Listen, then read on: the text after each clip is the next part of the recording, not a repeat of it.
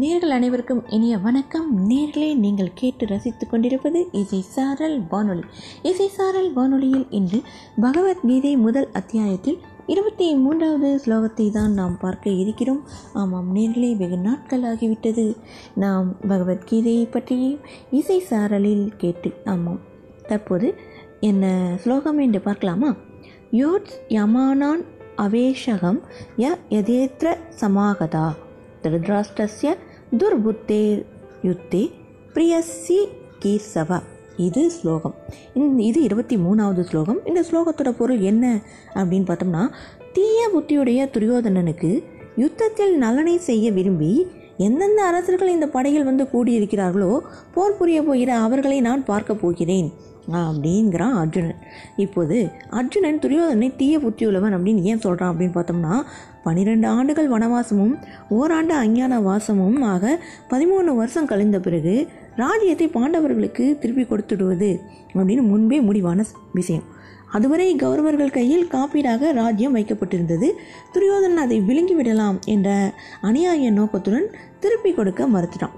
இது தவிர துரியோதனன் பாண்டவர்களுக்கு பல அநியாயங்களும் அட்லியங்களும் செய்திருக்கிறான். ஆனால் கடைசியாக இது பொறுக்கவே முடியாதாயிற்று. துரியோதனுடைய இந்த கொடிய எண்ணத்தை நினைச்சு தான் அவனை தீய புத்தியுடையவன் அப்படின்னு அர்ஜுனன் சொல்கிறான் சரி இன்னொரு கேள்வி நமக்கு எழும் இந்த போரில் துரியோதனுடைய நலனை விரும்பி அரசர்கள் கூடியிருக்கிறார்கள். அப்படி போரிடக்கூடியவர்களை எல்லாம் நான் பார்க்கிறேன் அப்படின்னு அர்ஜுனன் கூறுவதன் கருத்து என்ன அப்படின்னு பார்த்தோம்னா தீய புத்தியுள்ள துரியோதனுடைய அநியாயங்களையும் கொடிய செயல்களையும் உலகமே அறியும். அப்படி இருந்தும் கூட அவனுக்கு உதவி செய்ய பத்து பேர் இருக்காங்களா அப்படின்னு அர்ஜுனனுக்கு வேகம் வந்துச்சு. அவன் அநியாயம் செய்கிறான் அப்படின்னு தெரிஞ்சும் கூட அவனுக்கு உதவி செய்ய வந்திருக்கிறார்களே அரசர்கள். அவர்களுடைய புத்தியும் கெட்டு போய்விட்டதோ?